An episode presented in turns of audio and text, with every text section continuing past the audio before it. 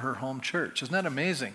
And uh, I'm going to share a little bit more this, this morning about some of the other things that our church family is involved in. But I want to pray for our two missionary families here right now. Let's just stand as we pray, open our hearts to God.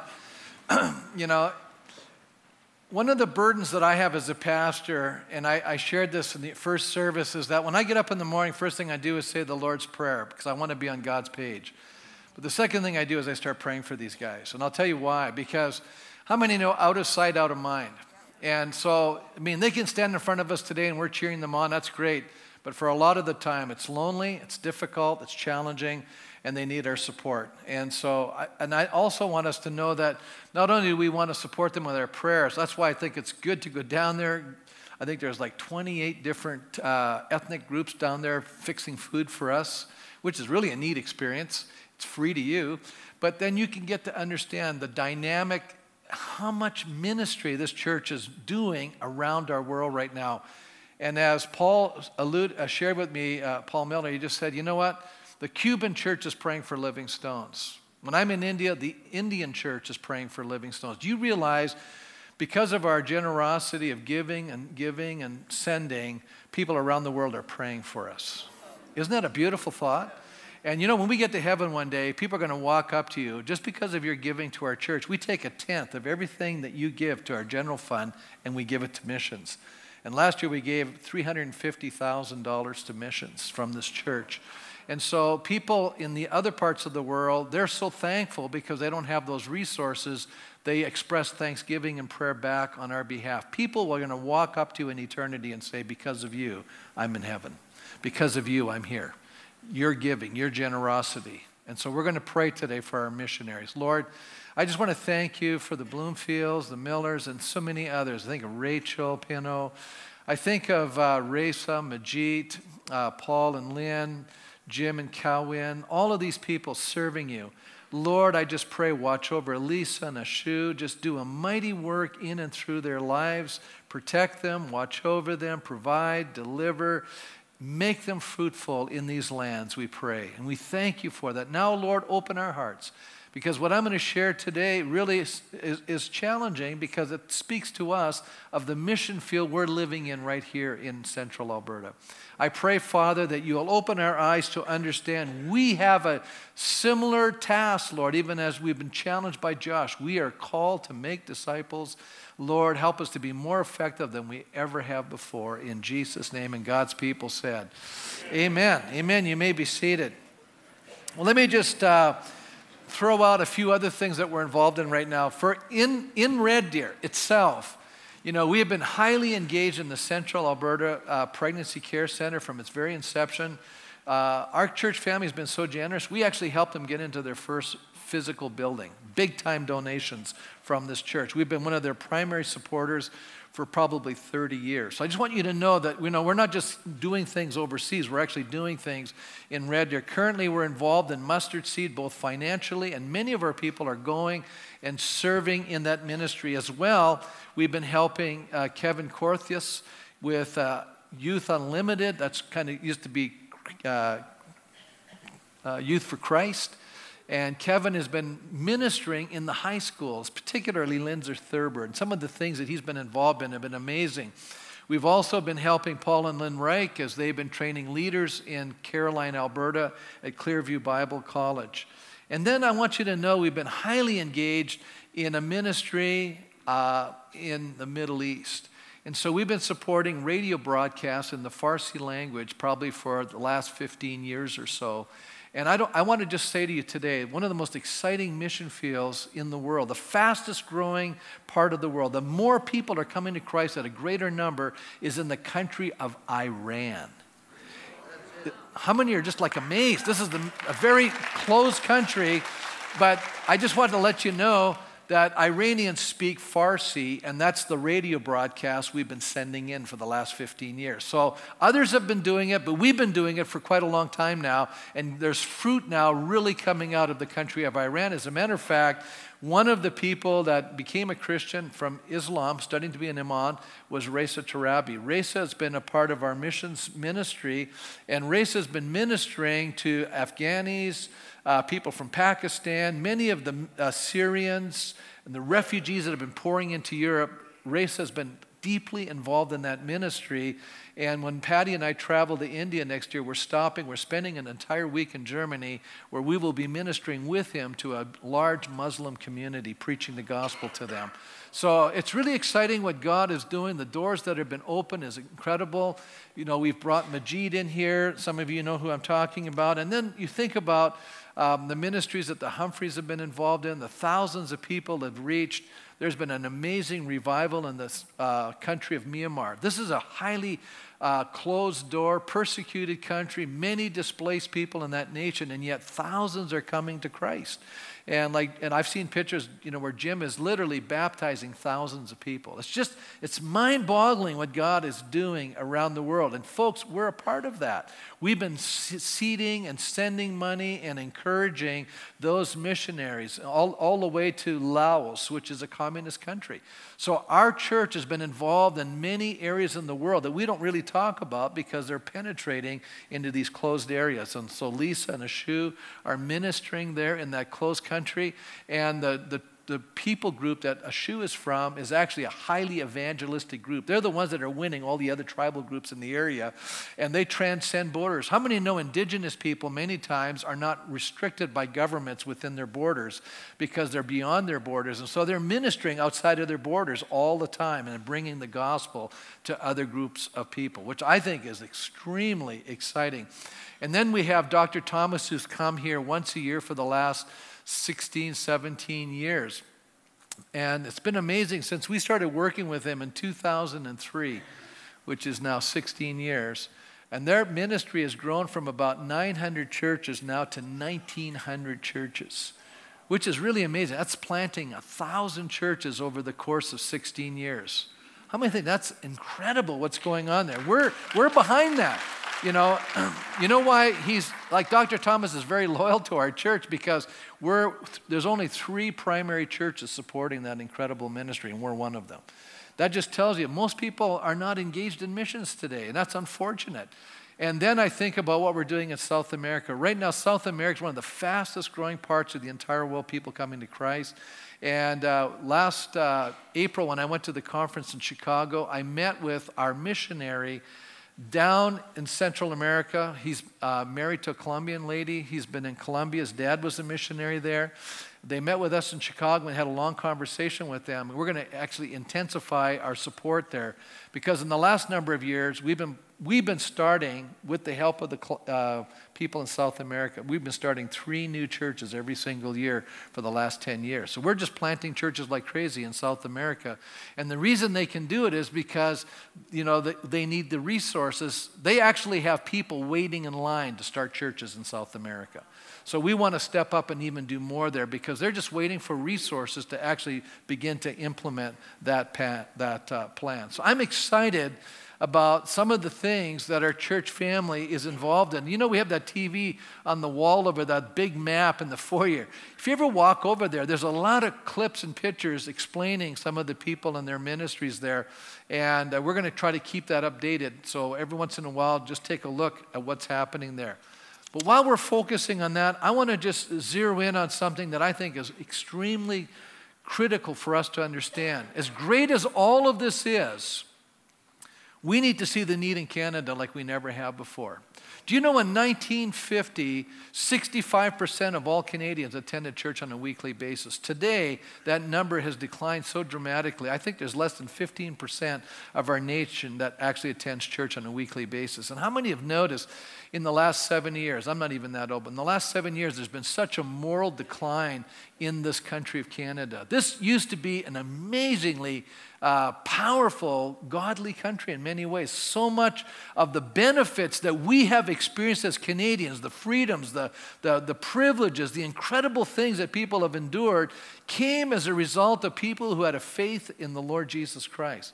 We had a Judeo Christian ethic in their nation. But today, as we look at our country, we've turned our backs on God and we have huge social issues mushrooming up all around us. And how many can say it is so evident there's a problem in our nation today? And folks, you and I need to know that Canada is an incredible mission field today. This used to be a sending nation I believe God is sending people back to us from the mission field to help us even reach our own country. And we need to take this seriously. So I want to take a look briefly today on what it means to be a missional person, to live a missional life. In other words, to have a sense in your life that you are called by God for a purpose.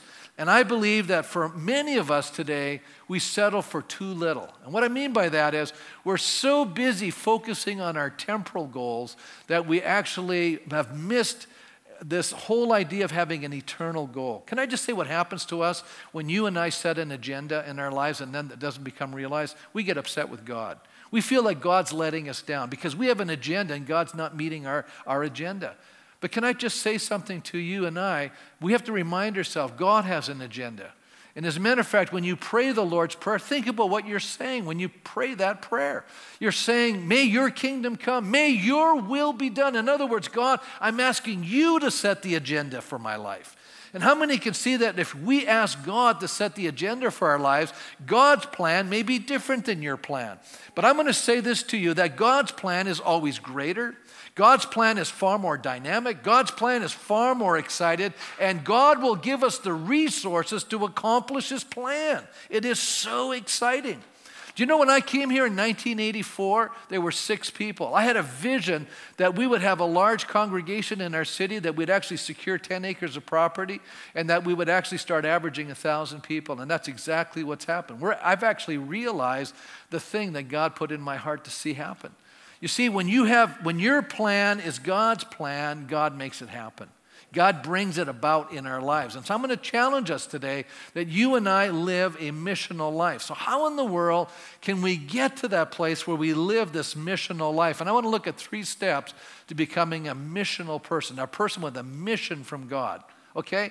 You don't have to join youth with a mission. You and I are a part of God's mission.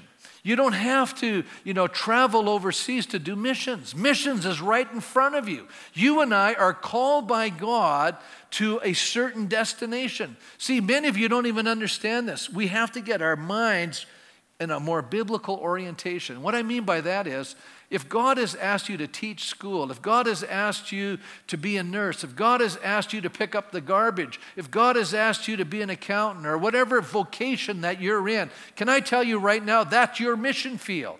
God is calling you to that place so that you and I can live the life of Christ and bring his gospel into that realm.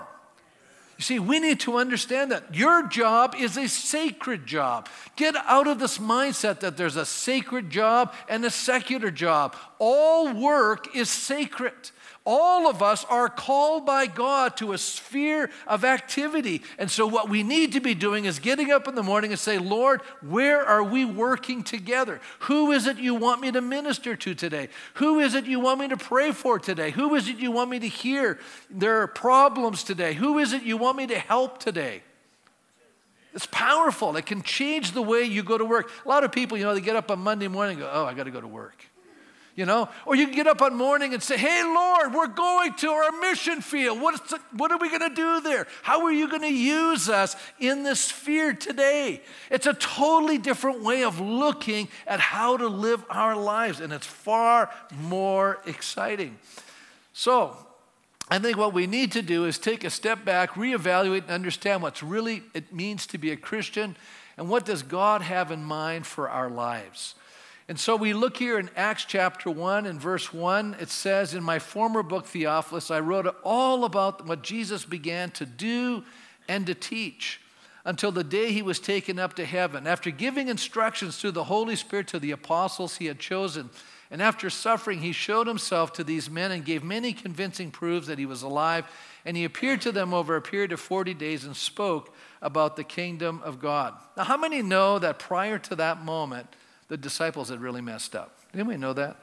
That Jesus had come to the cross, they had all deserted him, they you know, denied knowing him, they abandoned him, one of them betrayed him. And so I've just put down here the disciples had failed Christ in his greatest hour, and they felt it deeply.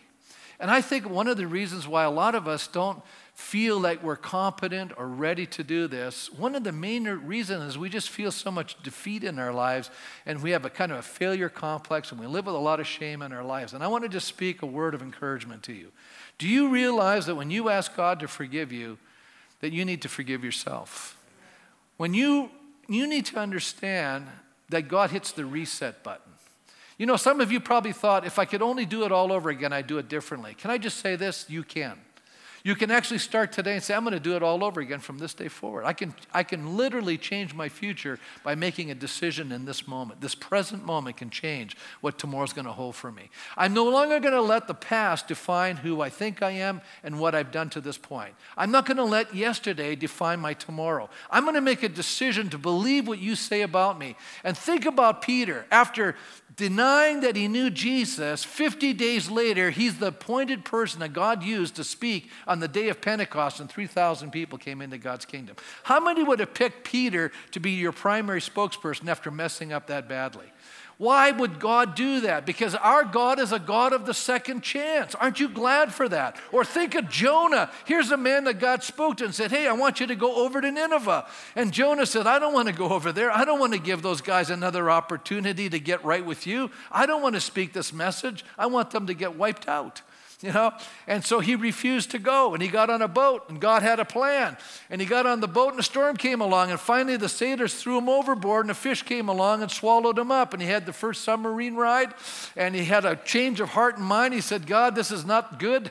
I'll do what you want me to do. God had this fish spew him up on the land. He goes into town, Nineveh. I can just see this guy, you know, seaweed around his head, you know, looks a little blanched. He'd been in the fish's belly for a few days. Probably didn't smell that nice. Nobody wanted to be around him. He thought, okay, I'll tell him what God says. You know, if you guys don't shape up, God's going to take you out. And you know what? He probably thought, they're not going to listen to me anyway, so I'm okay. But guess what? God's Spirit was at work. God spoke into the heart of the king and all the people, and they repented. Isn't that an amazing story? You know, I think it's amazing. God gave Jonah a second opportunity. You need to know this. Our God is the God of the second chance. Our God is the God of new beginnings. And you and I need to embrace those things and say, okay, God, I want to be this missional person that you're calling me to. It's so important that we understand, you know, this idea of being a missional person. First step to being it, embrace God's purpose okay, I want to be God's purpose. I want to do God's will. I want to fulfill God's agenda. Number two, I need help. How many ever felt like, you know, that's a good idea, Pastor? It sounds good, but I don't know if I can carry it out. Here's where you need to hear the second part we can receive God's power, we can receive God's abilities to do the job. And you know, these guys that were the disciples, I've looked at their lives, I probably wouldn't have picked them. I have to, sorry, sorry, Jesus, I just probably wouldn't have picked these guys. It just, you know, they, they were a little slow on the uptake. How many know that? Jesus kept reminding, hey, can't you guys going to get this stuff yet, you know? Right? And Peter kept putting his foot in his mouth, and they were arguing about who's going to be the greatest. There was a lack of humility. I could just go down on all the difficult things that were going on in their lives. You know what? Jesus picked them anyways. When Jesus picks somebody, he can change them. And Jesus can use anyone to do what he wants to get accomplished. You know, he, they were walking around with Jesus, watching what Jesus was doing. Okay, how many know you learn from being around people, know what they're doing? And so they were following Jesus. Then the Bible says this the 72 returned with joy and said, Lord, even the demons submit to us in your name. Can I just say something? You know, we had so much focus in our culture today on the enemy and the dark side. Isn't that true? You know, all the stuff, the medium witchcraft junk on TV, and everyone's glorifying the evil or they're terrified of the evil. Can I just say this? If you and I know Jesus, God is living inside of us. How many know the devils and the demons tremble at the presence of the living God? So you may not think that you're much, but I'm going to tell you something. Who lives inside of you is so great, it's amazing that even the demons are going to run from you. Once you understand this, you don't have to be scared. That's what I'm trying to tell you. Notice Jesus was promising them the very person of the Holy Spirit. It says in verse 4 on one occasion while he was eating with them, he gave them this command Do not leave Jerusalem, but wait for the gift my Father promised, which you've heard me speak about. For John baptized with water, but in a few days you'll be baptized with the Holy Spirit. What's he really telling them? He's saying, Look, I've been hanging with you guys. I'm God in the flesh, but I'm, I, when I'm gone, you know what? You're on your own. But he says, I'm going to take care of the problem. I'm going to actually do something even better. I'm going to come and live inside of you. So now God decides to live inside of us. So the moment we give our life to Jesus, not only do we have eternal life, but we have God living inside of us. That's why Jesus says, Go into all the world and make disciples of all people, baptizing in the name of the Father and Son and the Holy Spirit, teaching them to observe everything I've taught you. And lo, I am with you even until the end of the age. How can God say, I'll never leave you nor forsake you? Because He says, I'm going to live inside of you. Isn't that amazing? God's living inside of us. You ever have that moment where you go, Whoa, this is amazing? The God whom the universes cannot contain is living inside of me. You, you, you just need, a, you need to pray, God, can you make that real to me? That you're living inside of me? You see, the same power that raised Jesus Christ from the dead now lives in you and me. Is that amazing? We're walking around God. Oh, uh, God, I just can't do this. God goes, What do you mean you can't do this? I know you can't do this, but I can do this. And I live inside of you. Why don't you just listen to me and we'll do it? How many are tracking with me right now? You see, all the problems we have is because we're looking at ourselves and saying, I cannot do this. And God says, Yeah, but I'm inside here and I can do it. Let me out, you know, right? Let me loose. You know, it's so fun. Think about this. You know, I keep telling people, read the Bible every day. You go, why do you say that, Pastor? Because then you're feeding the Holy Spirit all this information. And you have no idea what God can do with this stuff. I remember one day we were on a trip. We went to Jamaica. You know, we went to this place, Dunn River Falls. Some of you probably been there, right? And they do the little video thing. I didn't have the 10 bucks to get the video, and the girls wanted it. So I said, okay. And they said, listen, we can't bring the video in. You're going to have to come out of the resort. I said, No problem. How many know when a guy comes out of the resort, you have a lot of people on you? Just like, you know, it's like fly on fly paper. I mean, they just came out of the woodwork. And the first guy up says to me, Hey, man, you know, everyone's, Hey, man, you know, I've got some really good stuff. You know, like, I said, What do you mean? I got some really good dope. I said, I've got something greater than that. He said, What do you have? I said, I got Jesus. I didn't even know I was going to say that, right? You know, it just came out. You know, so the guy says to me, Yeah, but I'm a Pentecostal. I said, Well, you're sure not acting like one. You know, he says, You don't understand how poor we are here, Pastor. And I, I, I was chatting with him. I told him I was a pastor. You don't understand how poor we are here. So that's the only way I can make an extra living. I said, Hey, listen, buddy, if you can grow marijuana plants, you can grow tomato plants, you can grow some other stuff in the yard, right? Besides marijuana plants. You know, and he's just looking at me like, I said, Really, what you're telling me is you just don't trust God. You know, he's freaking out. So I just told him, you know what? I think God sent me all the way from Canada down here to talk to you. and he's looking at me like, whoa, this is a heavy contact, right? He's, he just tried to sell marijuana. He's got a whole guy coming on him, but full of the Holy Ghost, right? I said, give me your hand. He gives me his hand. I'm going to pray for you. Okay, Pastor. Uh, I'm praying for him. Do you know once I got done praying, all the other people are going to bug me? They all disappeared. they were gone. You say, why is that? I don't need that stuff, right? Now you say, why is that? And it just kind of comes out like that. You say, why does that happen, Pastor? If you let the Holy Spirit loose in your life, things will be said and done that will have an impact in people's lives. Isn't that true? Come on now. We're supposed to live a missional life. It says here, uh, we have to move beyond ourselves to become missional people. Listen what it says in Ephesians chapter 5 and verse 18. He says, Don't get drunk on wine, which will ruin you. See, which leads to debauchery, which is reckless living. How many say that we're living in a culture today that is so broken and is so addicted? Wouldn't you say that's true? But rather than living like that, he says, be filled with the Spirit. Now, it's an interesting, you know, sometimes in the English we just get, it sounds like it's a one time thing, but no, it's in the continuous tense in the Greek language. It says, be continuously filled with the Spirit. In other words, you and I need to get up in the morning and say, hey, God, we're, you know, we're connecting, we're, we're relating to each other, we're, we're in fellowship with God so that when we get going in our day, it's you and God. Isn't that amazing? And we're full of the Spirit and you never know who's going to talk to you and say something, you know? And you, if you're filling yourself in the life of the Spirit, things will come out of you. You'll go, where did that come from? I mean, I had no idea I was going to say that to that Jamaican guy. I have no, I don't even know where that came from. It was just like right now, you know, like, whoa, did I say that? You know, that was the Holy Spirit. He knew exactly what to say to catch a person's attention. But let me just move on to the third uh, element. These are all with the Holy Spirit. Okay, be filled with the Spirit. The third one. Not only do we have to embrace God's purpose, not only do we have to receive God's power, and by the way, when we receive Christ, we get the Holy Spirit. But what we need to do is be filled with the Spirit. The third one is we need to bring God's presence into our world.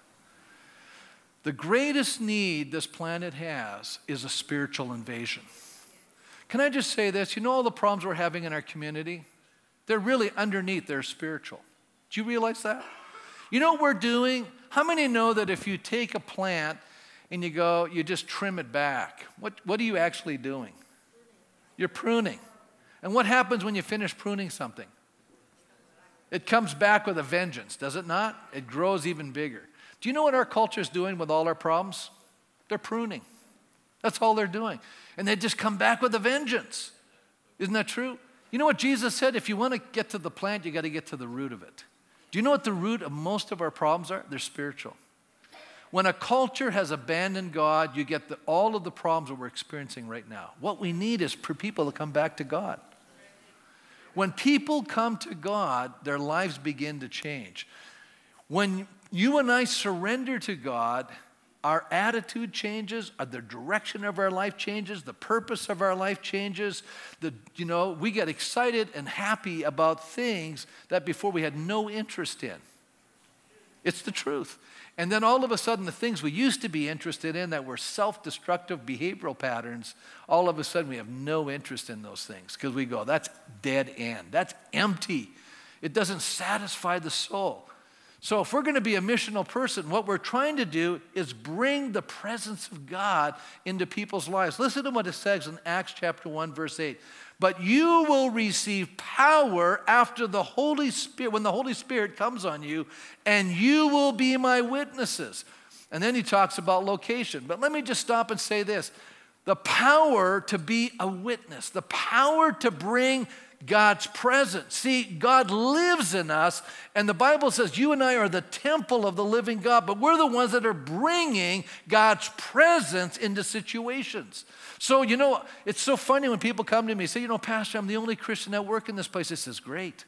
They think that's a bad thing, you know, trans, you know, transfer me to where all the Christians are. I'm going, yeah, but usually guys bicker, you know? That's usually what happens. No, it's good when you're in this place, you're the only Christian. It's not easy, it's hard. You get ridiculed, you get persecuted, you know, you feel alone, you, nobody understands you, but you're the little light. So, why would God say, Oh, I'm going to remove the little light and leave them in total darkness? God wants to illuminate our world. So, He sends us into these places so that we will be the light in the darkness. We will be the salt in a decaying society. That's why God puts us in those places, so you and I can let our little light shine. Amen? That's the goal. So, what are we witnesses of? What Jesus did, his death and resurrection. That's what we're witnesses of. It means that my life has been radically impacted by that reality. I'm not just living for myself, rather, I'm living for Christ. Listen to how Paul writes it in Galatians. I've been crucified with Christ. I no longer live, but Christ lives in me. The life I live in the body, I live by faith in the Son of God who loved me and gave himself for me. I'm crucified with Christ, and I no longer live, but Christ lives in me. You know how powerful that text is? You ever thought about if you and I can allow that to really grip us? It's not about me, it's about Christ in me. It's not about what I want, it's about what Christ wants through me. It's not about my agenda, it's about Christ's agenda flowing out of me. And I discovered something. When that happens, we become happy. You see, we're all striving to be happy in this world. And I'm telling you, the fastest way to be happy is to give your life fully over to Christ and do His will. That's the fastest way to get happy. How's that? But we think, no, no, I want God to do something for me. God goes, No, I want to do something for you, all right. I want to transform you and change you and make you that instrument where you can actually be used by me to bring blessing and help in people's lives. And that'll bring you the greater joy. Wow. So, what is, what is evangelism? It's telling people that God saves them from sin. You know, we had a funeral the other Thursday, and I actually I, I knew that, you know, the word sin now, people don't understand it. It's, it's an archaic term in our culture. It's a theological term. It doesn't just mean bad things. You know what it means? Alienation. You're alienated from God, which means that we're lonely. Don't you think most people today are walking in loneliness? They're in a crowd, but they're lonely. They have friends, but they're still lonely. That's because of sin. That's what sin does to us. When you and I are in a right relationship to God, the loneliness disappears. I have a union with God. So I can be alone and not feel lonely. Isn't that amazing? Because Christ is living within. And that's what we need to understand. You know, what adorns that message or makes it believable is when we live a holy life, when we live a life that's different than the culture. They can't understand why you don't want to do what they're doing. I go, why would I want to do that? It leads to death. You know, I know it leads to life. I'm demonstrating the life of God for people because you're living a certain way, right? So we have to preach the same message and strive to live it as perfectly as we can. And there's two major factors that contribute to the church's powerlessness in our culture today. And you say, what are they? This is John MacArthur. He says, first, many are ignorant of biblical truth. I think that's true. A lot of Christians just don't know the Bible. You know, listen, if you read your Bible every day, you'll no longer be ignorant of what's in there. Number two, you may know the biblical truth, but often we fail to live by it. And then we diminish the the, the power of the message. You see, it's like when you live it and you speak it, there's harmony and it works. It, it affects the way people live life. You know, the way out of life's frustrations, according to James Reed, and I like this quote, is found not by resenting our limitations, but by accepting the place of frustration as the sphere of God's purpose. And what is he saying? So often, God is the one that brings us to a difficult place. And you know what we do? We wrestle with it and we're upset because we feel like, I can't get beyond this thing. What we need to see it as this is the opportunity God wants to do something powerful in. And let me just give you an illustration of this. When Israel came out of the uh, Egypt, remember that? The Spirit of God was a fire by day and a cloud by night. But where did God lead them to? He led them to the Red Sea. How many know the story? How many go, Moses, probably people said, you know, Moses, you're a terrible leader. You just brought us to the Red Sea. There's no way out of this. Moses goes, hey, listen, I'm just following the cloud by, uh, the fire by night and the cloud by day. I'm just following God here. And God brought him to a place, what we'd call importunity, a, a difficult place. But God did that on purpose. Why does God bring us to the end of ourselves? Why does God bring us to these places in our lives? So he can part waters. So God, it's an opportunity for God to work. And when the waters parted, the Israelites went out through on dry ground. But when the Egyptians tried to do the same thing, it didn't work for them. The waters came back and drowned them. Actually, God was taking care of a big problem in their life. He was getting rid of a bunch of enemies in their lives. And so when you and I come to those difficult places, many times what God is doing is delivering us from self dependency and leading us to a place of utter dependency upon Him. And that's the greatest way to live our lives. Well, let me just close with a story. Some of you probably know an artist by the name of Michelangelo. Anybody have ever heard of Michelangelo? You guys are chuckling. Yeah, he's very famous, right? And if you've been to Rome, and I've had that privilege, and I've been to the Sistine Chapel, hey, I've seen, you, have probably seen pictures of the Sistine Chapel. Remember the hand of God pointing down to the hand of man? You know, I've been, I've seen it. What a privilege to be there. But I was just thinking, you know what really shaped Michelangelo as a person? He heard a little Dominican preacher by the name of Savonarola. Savonarola was preaching in a day, you know, there wasn't any Protestant churches in those days. Okay, this is before Martin Luther's time. And what he was he doing? He was speaking against the abuse of power and of the indulgent and immoral lifestyle of both civic leaders and priests, including the Pope. How many know when you're a preacher and you're pointing out the sins of people above you, you're probably going to get into trouble? And Savonarola was eventually excommunicated. He was tortured. He was hung, he was burned. Finally, they dumped his ashes in the river Arno. And yet, the memory of Savonarola, not only his sermons and his writings, never left the mind of Michelangelo. His preaching of the criticisms of the church's moral decay and external ceremonies, and his preaching on salvation by, by faith continued to echo in his mind. And this is what Michelangelo wrote. He says, An artist must maintain a good life, if possible, be holy, so that his intellect can be inspired by the Holy Spirit. That's pretty profound, isn't it? What is he saying? You want God to really work in your life? You better give your life over to Him. And when you do that, something's going to change inside of you. So I'm going to have us stand as we close the service because, you know, I look at our city.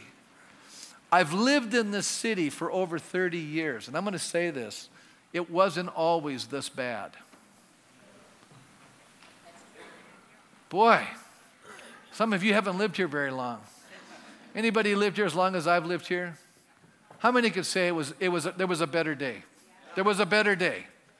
And I see all the brokenness in our community. You say, well, that's just more people, Pastor. I go, no, there's a moral decay. And it's so evident in our city. What are we going to do about it? You see, I don't think putting more money is going to change anything. I don't think more police officers are going to change anything. I'm being honest. I don't think it's going to change anything. You know what's going to change people? They have to experience Christ. And how are they going to experience Christ if no one goes and tells them? It's not going to happen, folks. These people don't know any different. They're just behaving with all the knowledge they have. There needs to be missionaries to the city of Red Deer. And I'm looking at them. It's a missional life. When you and I get passionate in our hearts and say, okay, God, it's not what I want. What is your will? Something begins to happen. God can send you to all kinds of people in the city. People are going to come to faith in Christ.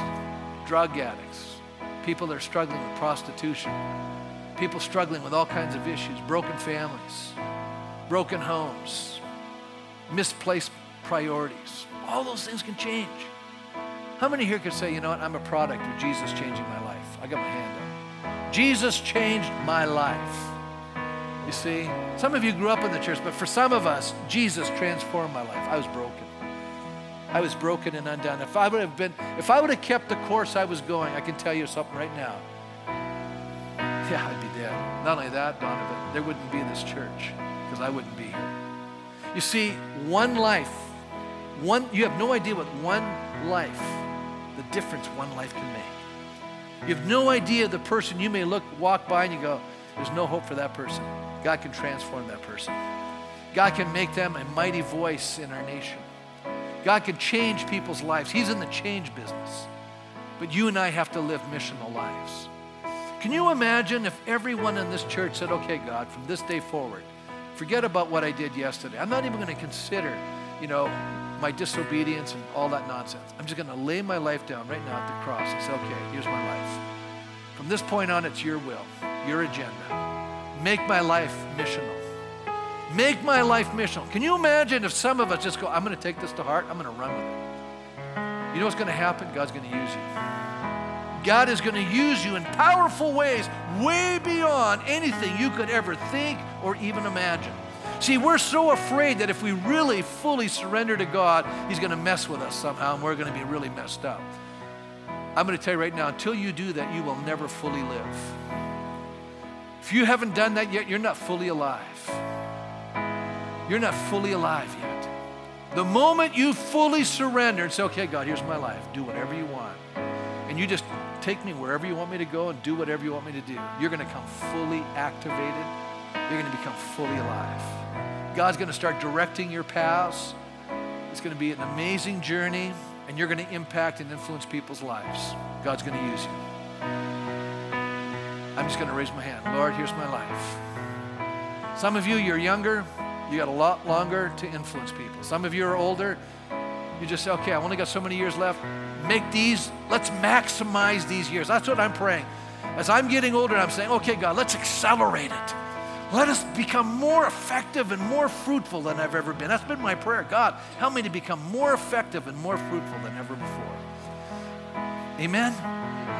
That's where I'm at in my head. I'm just saying, God, let's do this. Let's go to another level. What, you want to read a scripture, Kathy? Yeah, okay. Okay. Yeah, Pastor Mark is going to, oh, he's going to give you a mic. Then I'm going to pray. This has been kind of burning in my heart for a couple of days, and when Paul preached this message, I just really felt I had to read it to church. It's uh, Isaiah 61. The Spirit of the Sovereign Lord is upon me, the Holy Spirit, because He is the Lord has anointed me to preach the good news to the poor. He has sent me to bind up the brokenhearted, to proclaim freedom for the captives, and release from darkness for the prisoners, to proclaim the year of the Lord's favor, the day of the vengeance of our Lord, to comfort all those who mourn, and provide for those who grieve in Zion, to bestow on them a crown of beauty instead of ashes, the oil of gladness instead of mourning, and the garment of praise instead of the spirit of heaviness. They will be called the oaks of righteousness, a planting of the Lord, for this display of his splendor. And Father, I just want to lift up now, as all the people Paul said that are broken in our city. Father, there's so many broken marriages. God, and more happening every day that it's even infiltrated the church. Father, I pray for those that are sick and we hear so many depressed and suicides and Lord, it, we live in a culture of heaviness, Lord. I think of the opioid crisis within our city and the crime. And God, you have said that you have given us your spirit Father, I pray that we would just push in as a people, that we would be closer to you, to seek to walk in your spirit, Lord, so that we can go to these people and help bind up the broken. In Jesus' name. Let's just lift our hands. Thank you, Kathy. Let's just say, Lord, I receive your spirit today. Lord, I just fill me with your Holy Spirit. I surrender. I want to be a missional person. I want to have an impact. I want to be a channel of your peace, of your grace, of your goodness, of your love, of your mercy. Father, I just commission these, your children, right now, Father. In the days to come, I just pray that they will be more fruitful than they've ever been before, that you will make them more effective, that they will be used in more significant and more profound and powerful ways than ever before, that there'll be greater joy in their life, Father. They're going to be more content with their life. They're going to find that there's going to be greater sense of significance and purpose in their lives. And Lord, they are going to be instruments of righteousness in a nation that is be deteriorating in front of our eyes. But I pray, Lord, that transformation is on its way. Because, Lord, we, your people, are lifting our hearts to you and saying, Lord, come. Help us to understand. Help us to realize the power that's now living inside of us. Lord, may you activate your life within us. And Lord, I just pray that we will go out today with a deeper sense of mission in our soul than ever before. In Jesus' name, amen. God bless you as you leave this morning.